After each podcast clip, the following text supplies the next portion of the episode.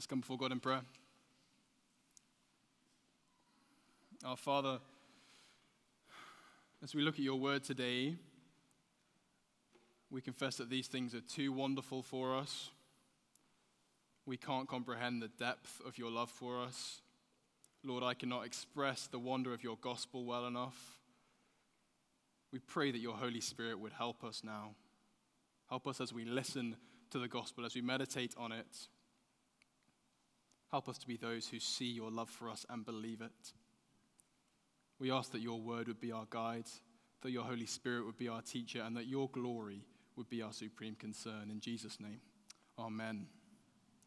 Amen. Now, do grab your Bibles, you'll need them. We're in Luke 23. I'll read that in just a moment. Now, famously, the, the first acts of US presidents are significant. The newspapers tend to tell us after 100 days, what has this particular president done? See what impact they've had. Their first acts tell us what the rest of their leadership is going to be like. And so, as the US presidential elections are coming up this year, all the world is watching. Whether it will be Donald Trump or Joe Biden or hopefully someone else entirely, how they lead matters if you're under their authority. So, if you're a Chinese tech giant doing business in America and Biden's first act is to raise corporation tax, you know you're in for a bad couple of years. On the other hand, if you're an underpaid, underpaid employee and the new president raises the living wage, then it looks like the next four years will look better. Now, the point is that the first acts of a ruler tell you what the rest of their leadership will be like. And today in Luke 23, we're going to be seeing the first acts of Jesus Christ as he comes into his kingdom, the ruler of the kingdom of God. So open up your Bibles, have a look at Luke 22, verse 69. Jesus there announces that from this moment on, he is beginning to rule as God's promised Messiah king. So, what we're about to see is Jesus' first formal acts as king what is going to be the defining act of the King of the universe? What does it mean for those of us who are under his rule? This matters. What kind of king will he be? Now, even though Jesus is meant to be the one in trial in this scene, what we're going to find out is the real defendants in a hopeless case are those who oppose him. So do grab your Bibles. We're going to look at Luke 23, starting from verse 1.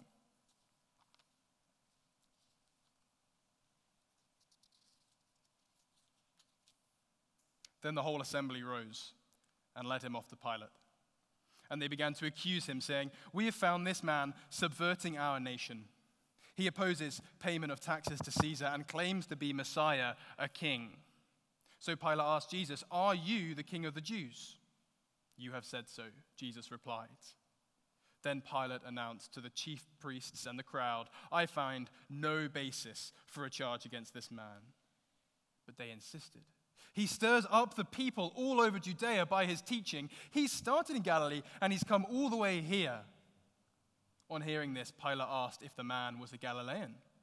When he learned that Jesus was under Herod's jurisdiction, he sent him off to Herod, who was also in Jerusalem at that time.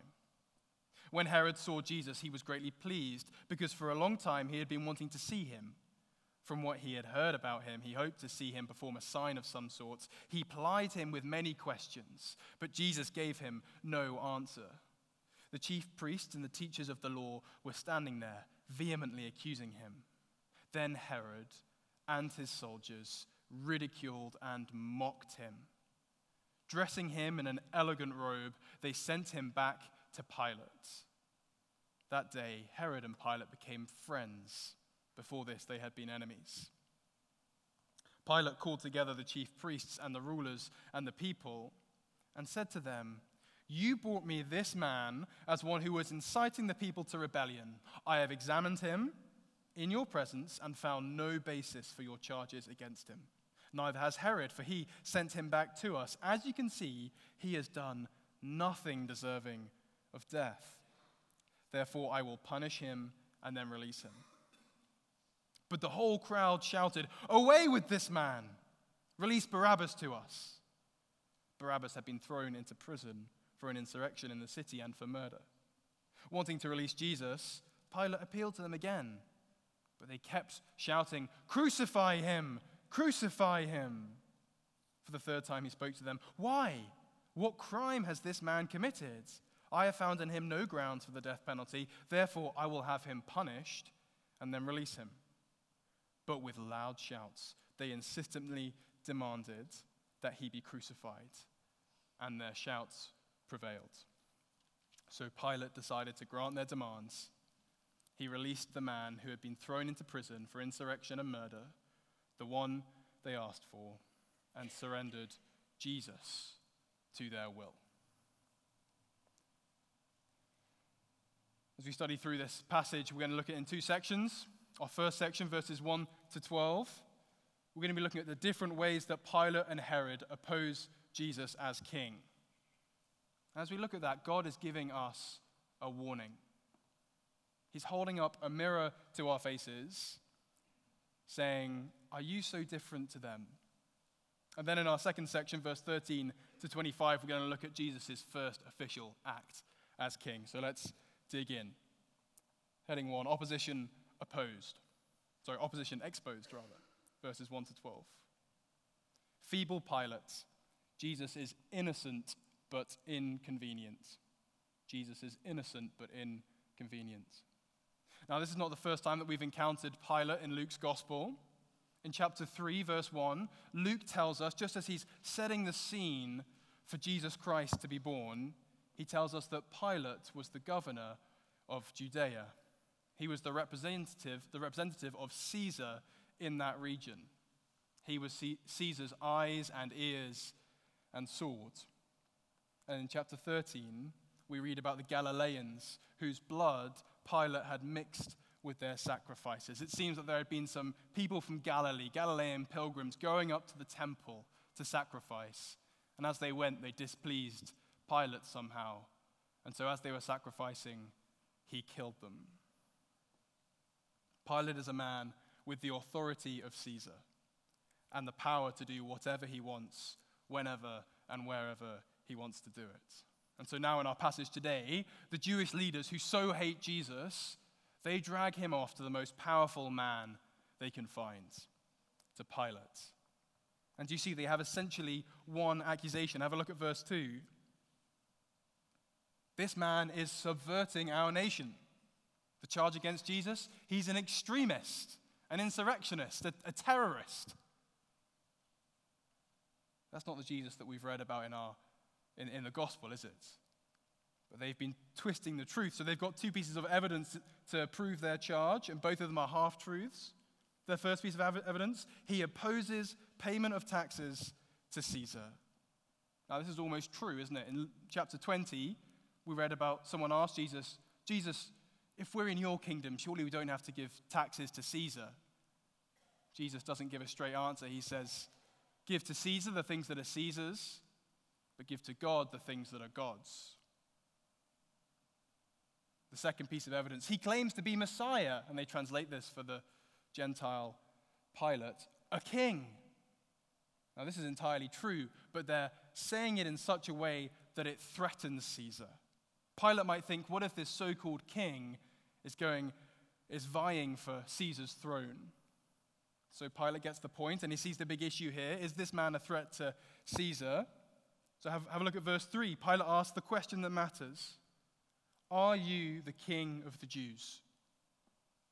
Jesus replies with four words in English, with two words in Greek You have said so. Literally, you say.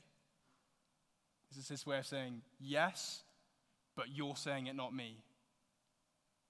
And we read in John 18 that Pilate and Jesus have a private conversation um, about what his kingdom looks like. Jesus tells Pilate, My kingdom is not of this world. I'm not a threat to Caesar. But I am the king of the Jews. And so Pilate is satisfied. Look at verse 4. I find no basis for a charge against this man. The judge has spoken, the gavel has come down, it's done. And so far, we like Pilate, don't we? Sure, he's a bit overbearing and he's a bit of a violent ruler, but at the end of the day, he's just, he's fair. Well, let's keep reading. Look at verse 5 and 6. But they insisted. He stirs up the people all over Judea by his teaching. He started in Galilee and has come all the way here. On hearing this, Pilate asked if the man was a Galilean. When he learned that Jesus was under Herod's jurisdiction, he sent him to Herod, who was also in Jerusalem at that time. What do we make of Pilate now? He has proclaimed very forthrightly Jesus is innocent. And yet, one little complaint from a band of people who obviously hate Jesus, and he finds any excuse he can to send Jesus away. He's dodging the issue. Jesus is innocent, but he's inconvenienced.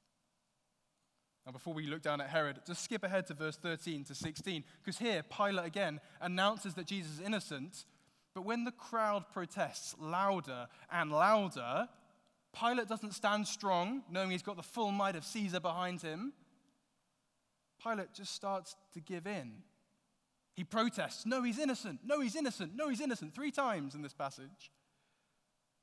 But in the end, look at verse 23. Their shouts prevailed.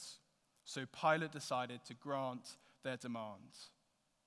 He releases an evil man and takes an innocent man in to be crucified. When we read this story, we might know this story pretty well, this account of what happened many years ago, and we kind of glosses over us. But think of it. Think of a famous killer someone who, who committed treason and killed people in the process, think of a judge saying, Don't worry about it, off you go. I'm going to take that rando off the streets, and they're going to prison for life. It's massively unjust.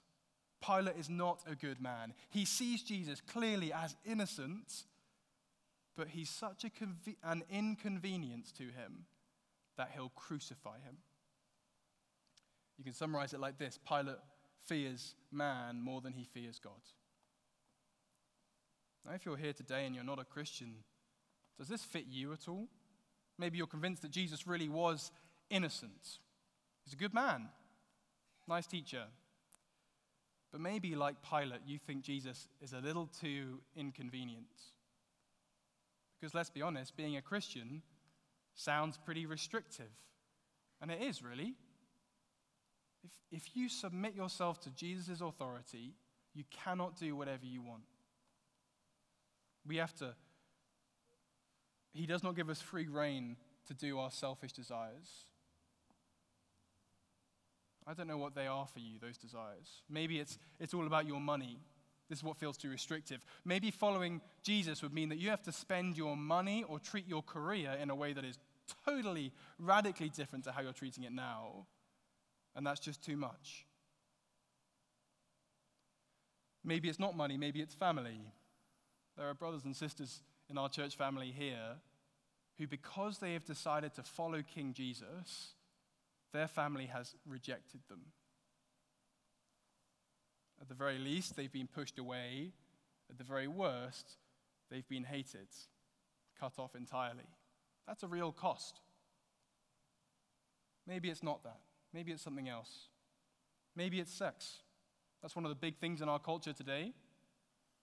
Maybe you know that if you follow Jesus, you'd really have to stop doing that stuff you do on a Friday night. You'd really have to stop doing that stuff you do in your bedroom when no one's there.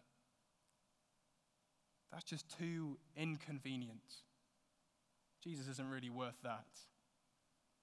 Now, if that's you, you kind of feel that tension within you. The good news is that God has described your situation in the Bible.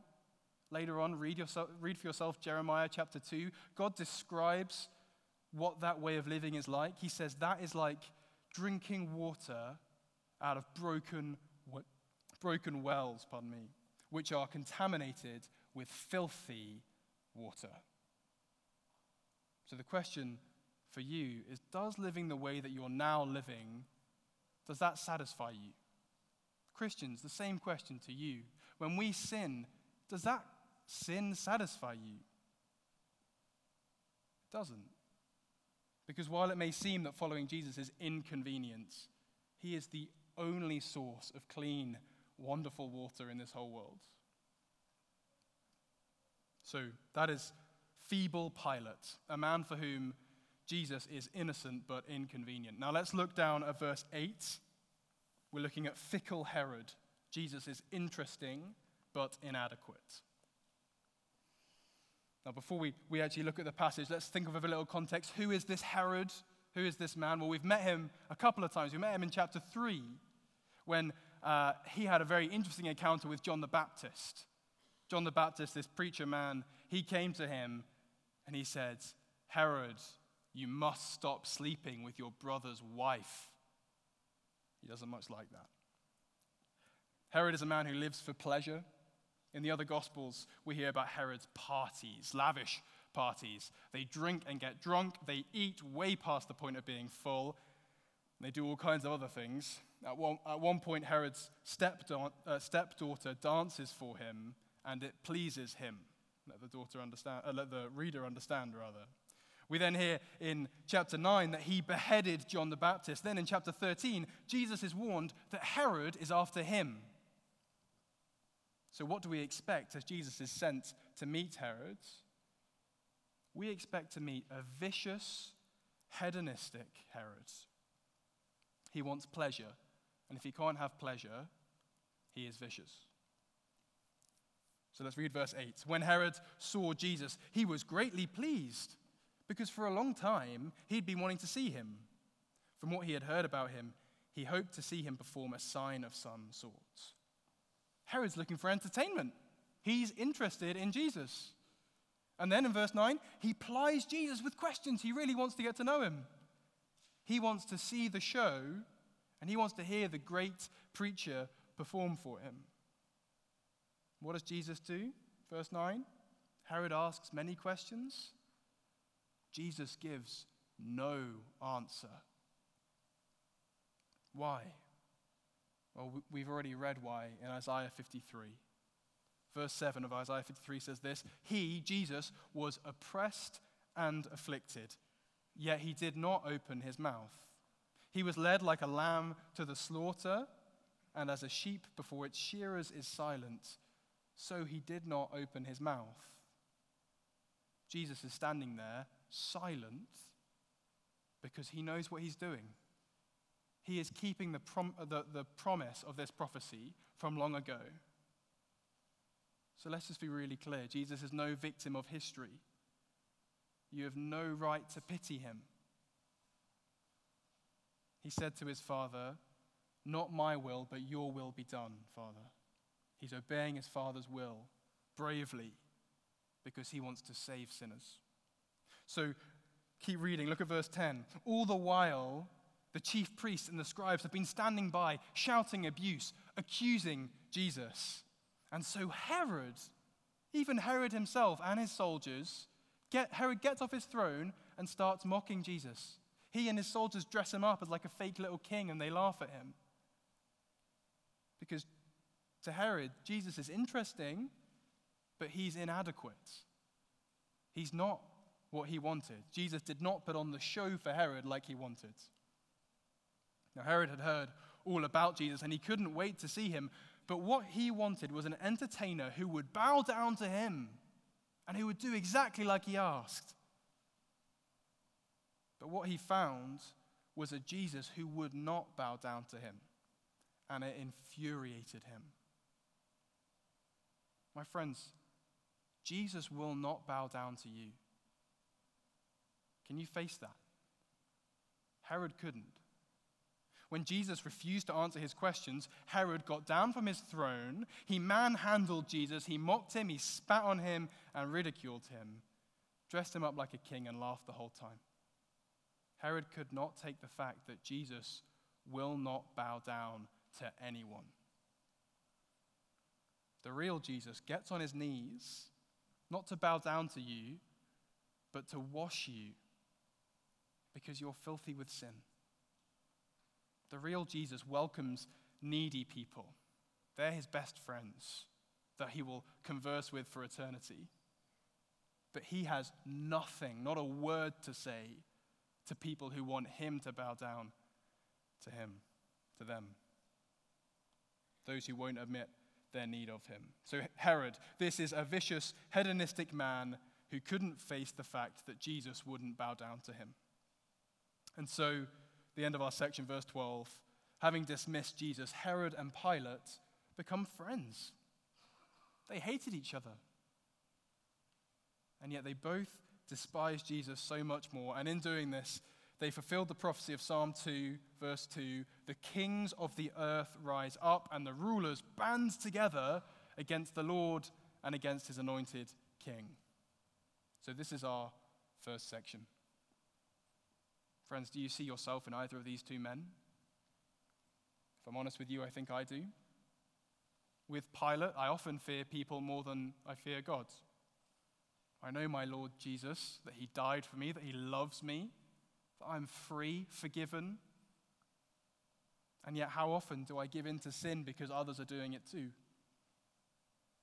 How often do I disobey Jesus because following him in this area or that area is a bit too inconvenient?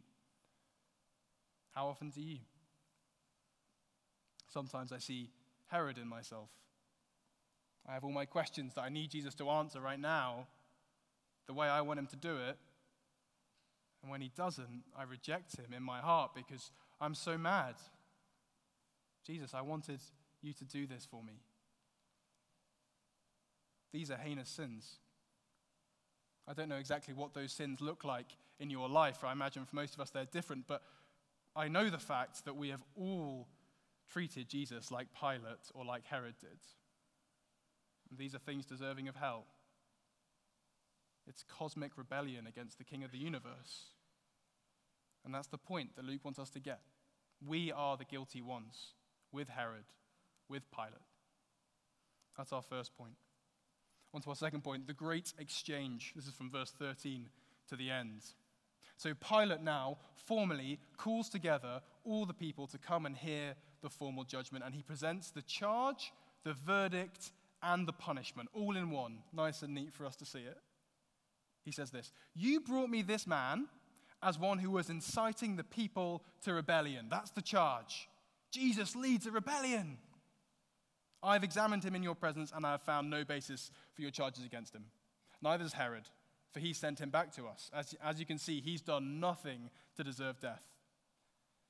Therefore, I will punish him and release him. The charge, Jesus leading a rebellion. The verdict, he's innocent. The punishment, I will punish him and then release him. We see here the even deeper into Pilate's sinfulness, don't we? He said loudly, Jesus is innocent. That doesn't stop him punishing an innocent man. But the big point here is that Jesus is absolutely and obviously innocent.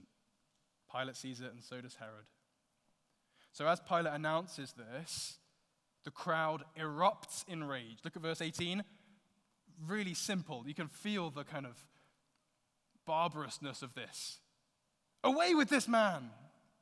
Release Barabbas to us. Now, notice this. This is important. Barabbas has never, we've never heard of Barabbas before, and we're never going to ever hear about him again. And yet he comes up in all four gospel accounts. He must be important, but all we know about him is that he was an insurrectionist and he was a murderer. All we know about Barabbas is that he is guilty and he really, really deserves punishment. That's the one thing we know about him. Did you notice that the things that Jesus is falsely accused of doing, leading a rebellion, this is exactly the thing that Barabbas has been doing. This is the man that they want to substitute Jesus for. So they scream, Release Barabbas! Treat this guilty rebel as though he's innocent, Pilate, and crucify Jesus. We come to the end of our passage. Look down at verse 22. For the third time he spoke to them. Why?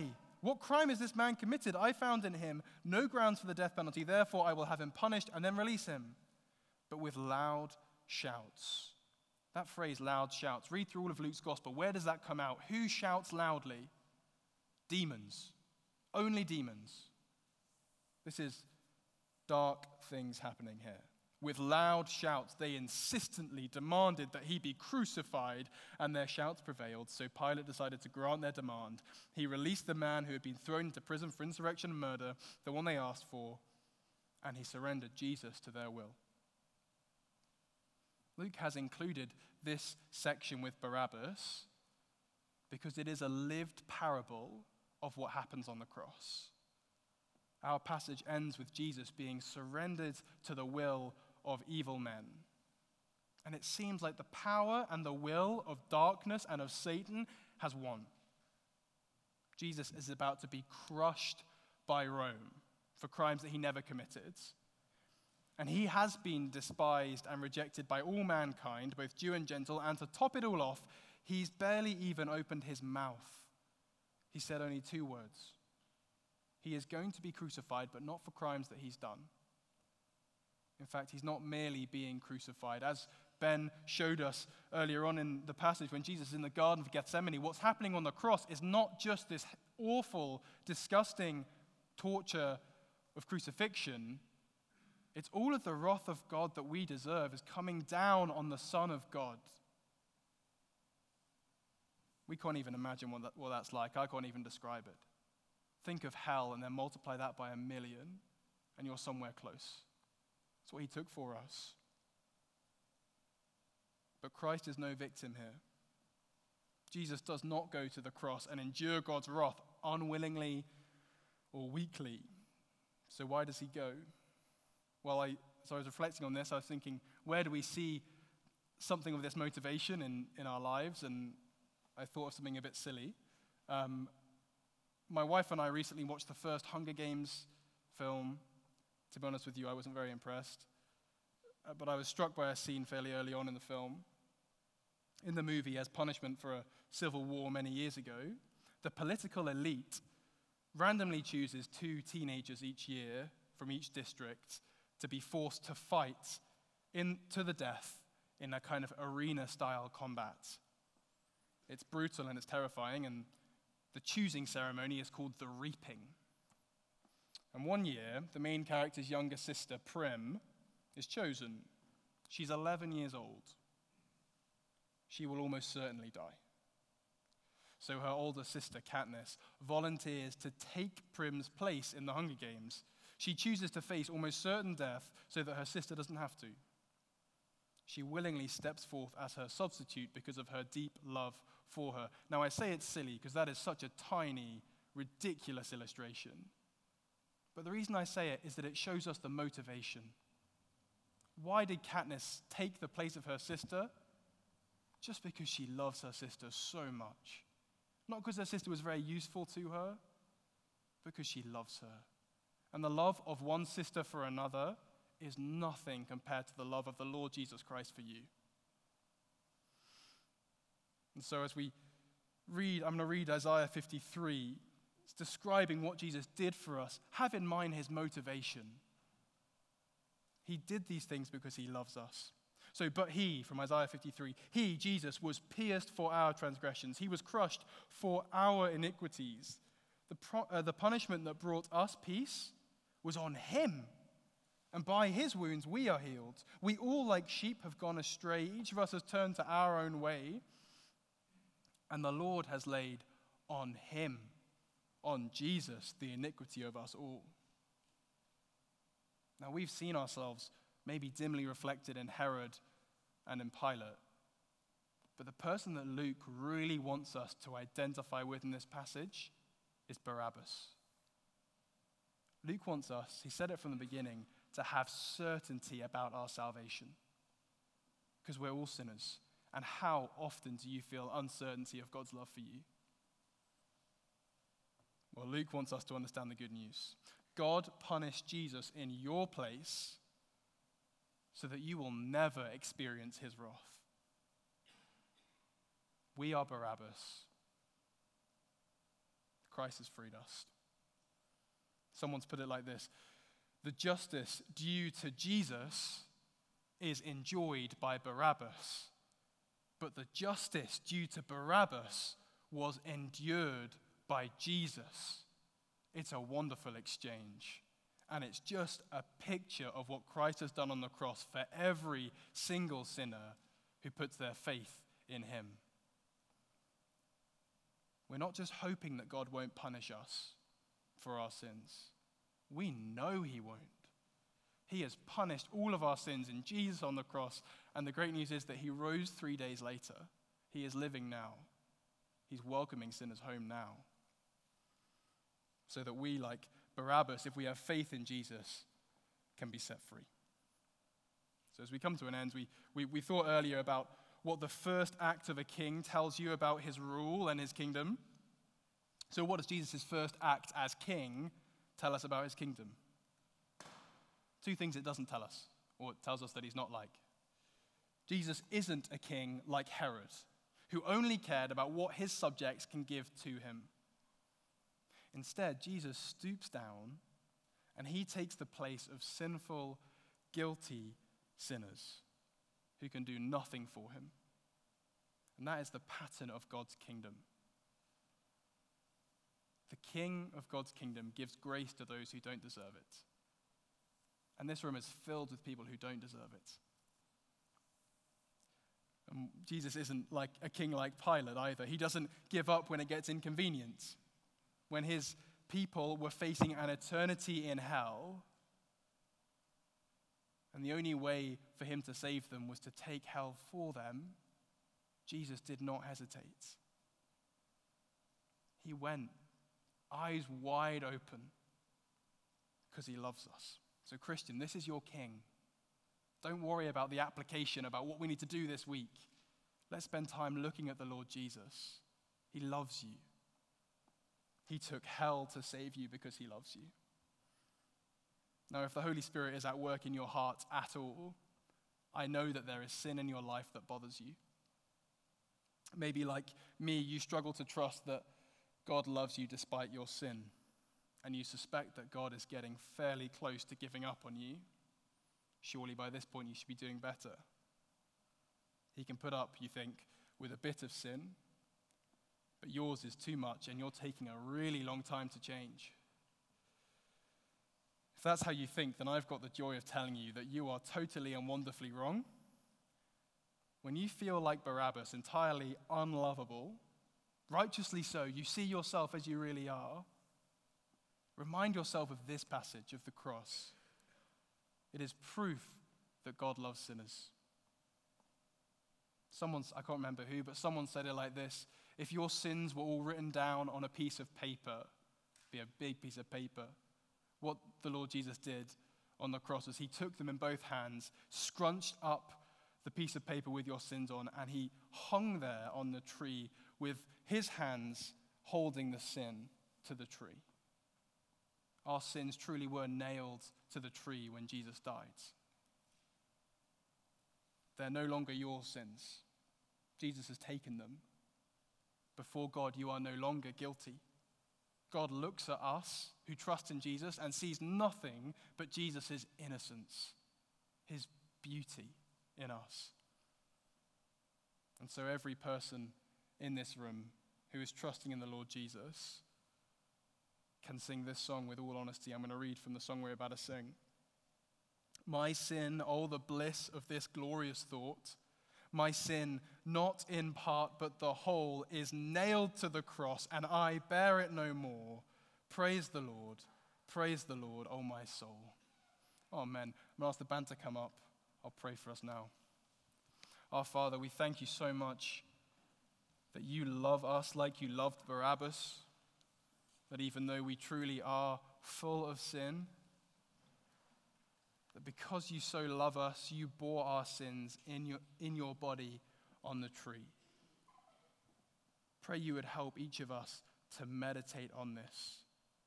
Help us to trust what you have revealed to us. Lord, pray that many of us who struggle with that, would your Holy Spirit be constantly bringing your love to our minds. Pray this in Jesus' name. Amen. Do you stand to sing.